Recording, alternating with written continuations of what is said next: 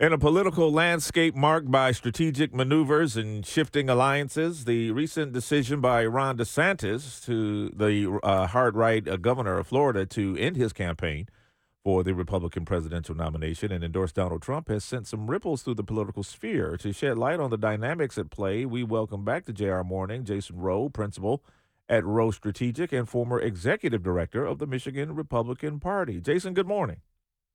Good morning. How are you guys? We are great this morning. You know, DeSantis was for, uh, refers to Nikki Haley as the old Republican guard of yesteryear. Well, his his new way of trying to be Trump, but in a different way, didn't work so well either, did it?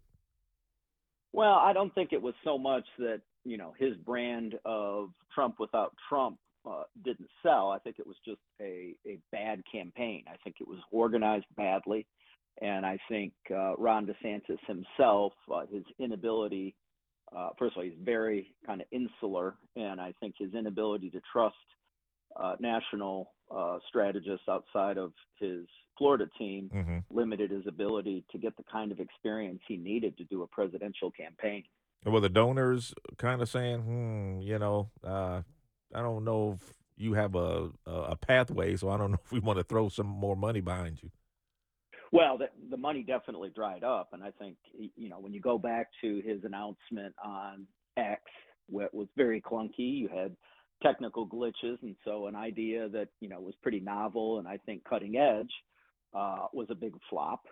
Uh, I think his his reset and his restarts of the campaign, you know, turned out to be flops. They never really found their footing. They never really developed a message that made sense. And so I just think it was false start after false start that limited his ability to catch fire and capitalize on the strengths that he came into the contest with.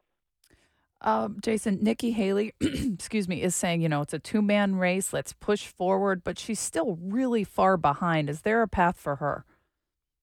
Well, I, I really don't see one, and it, it's not just that um, you know the numbers are what they are. It's the intensity of the support for Donald Trump as compared to her support um, you know, Trump supporters, 93% of them are voting for Donald Trump, and 5% are, you know, ambivalent.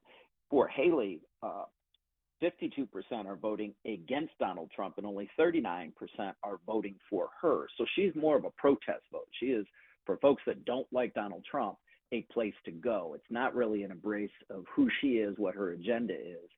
And I do think that uh, as DeSantis said, she represents kind of the old Republican Party, a more hawkish um, uh, establishment, kind of George W. Bush Republican Party, and that's just not where the party is right now.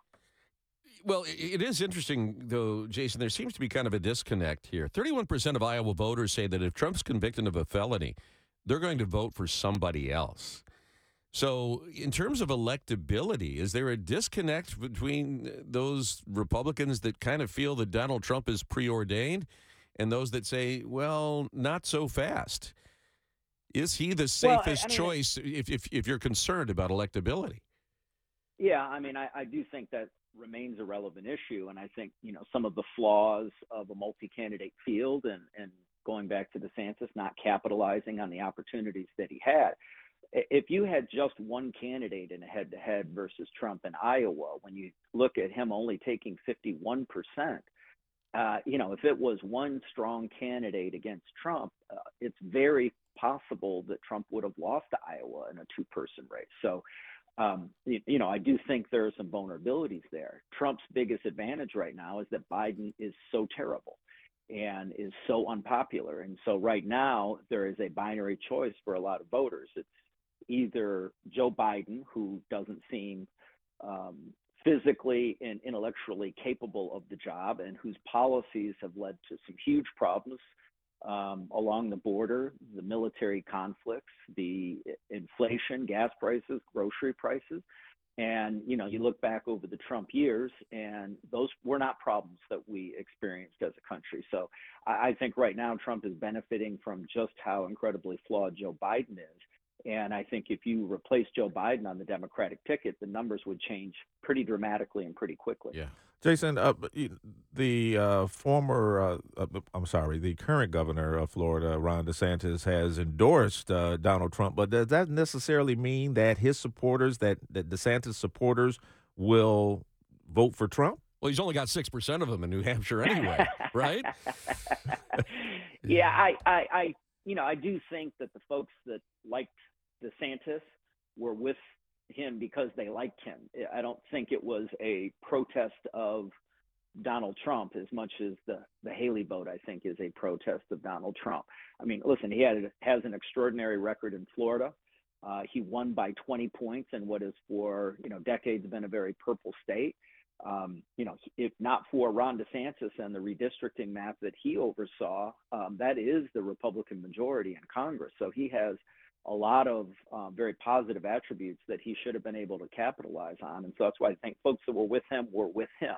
I do think, though, that folks that like Ron DeSantis are more transferable to Donald Trump than they are to Nikki Haley. So, uh, you know, I, I, think, as Guy said, there, there's not a whole lot of vote there to transfer over to anybody, but I do think uh, it signals that this race is, for all intents and purposes, over.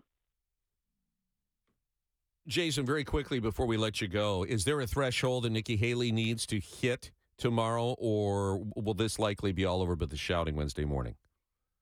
You know, I think to keep it going, she's got to keep it within 10 points. Um, you know, if she were to pull a victory, I do think that would shake things up. But her polling in her home state of South Carolina has uh, been very underwhelming. And, and I, yeah. you know, with Tim Scott, the, the U.S. Senator that she appointed, uh, embracing Trump uh, more enthusiastically than I think anybody expected. Um, she's very vulnerable in her home state, and I think that will be, you know, the ultimate humiliation. Um, if you remember going back to 2016, that was the death knell for Marco Rubio, who was right. seen as the last chance to stop Trump, and he got walloped in Florida and dropped out of the race thereafter. Yeah, right now she's polling around 38%, so well short of that 10% margin. Um, Jason Roe, thank you so much.